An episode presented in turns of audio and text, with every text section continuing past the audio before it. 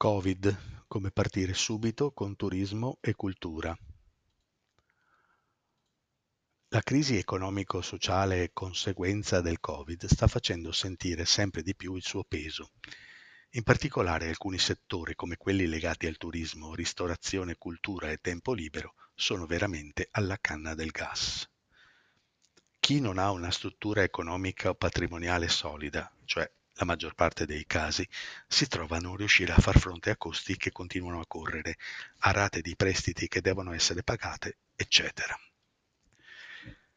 Per le ripartenze tutti stanno guardando alla campagna vaccinale, che è però solo una parte della soluzione del problema, che potrebbe essere parziale ed arrivare troppo tardi per molte attività, soprattutto quelle stagionali. Ma ci sono forse delle misure che potrebbero essere messe in atto per far partire prima queste attività? La risposta è sì, e in sicurezza. Ovviamente con un'organizzazione molto efficiente e dei costi che potrebbero però essere condivisi tra Stato e categorie economiche. Si può lavorare con le cosiddette bolle. Ad esempio, prendiamo un soggiorno in hotel, cosa che possiamo già benissimo fare se andiamo all'estero. Oltre al protocollo interno della struttura, già collaudato la scorsa estate, si può creare la bolla con un tampone rapido prima di entrare in albergo ed un altro in uscita. Questo garantirebbe sia gli ospiti e i dipendenti della struttura, da sottoporre anch'essi a tampone, ad esempio una volta alla settimana, sia il rientro in sicurezza dei villeggianti al loro domicilio. Il tutto ovviamente eseguito da una persona o struttura adeguata che possa rilasciare un certificato, e con un registro in albergo dove vengono riportati gli estremi dei test accessibili alle autorità di controllo.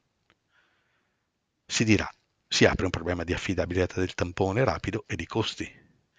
Beh, per quanto riguarda l'efficacia, i test rapidi di terza generazione hanno ormai un'efficacia paragonabile a quelli molecolari, attorno al 95%, e vengono largamente già utilizzati in moltissimi contesti. Per quanto riguarda i costi, già ora vengono venduti dalle strutture private a 35-40 euro l'uno. Se si facesse una convenzione a livello regionale o nazionale, ad esempio da parte della Federazione Albergatori, con una o più struttura, non sarebbe difficile scendere a 20 euro a tampone. E potrebbe qui intervenire lo Stato con un contributo, ad esempio, del 50%, cioè 10 euro.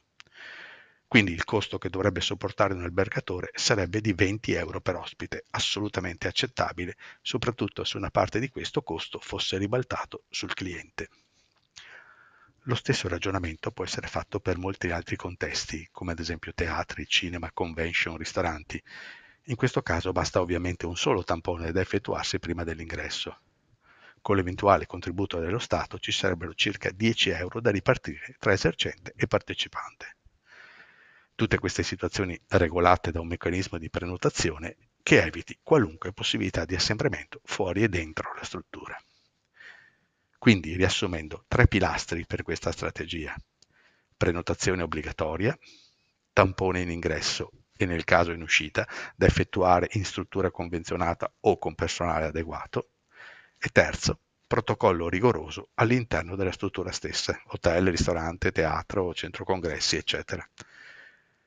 Io credo che con questo tipo di meccanismo si potrebbe ripartire anche subito, evitando magari le zone dove il contagio è particolarmente elevato.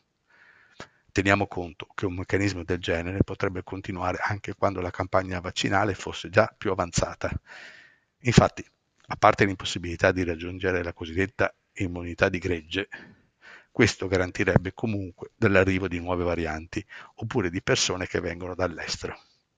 Inoltre, non è certo che i vaccinati non trasportino il virus, sia pure in forma asintomatica.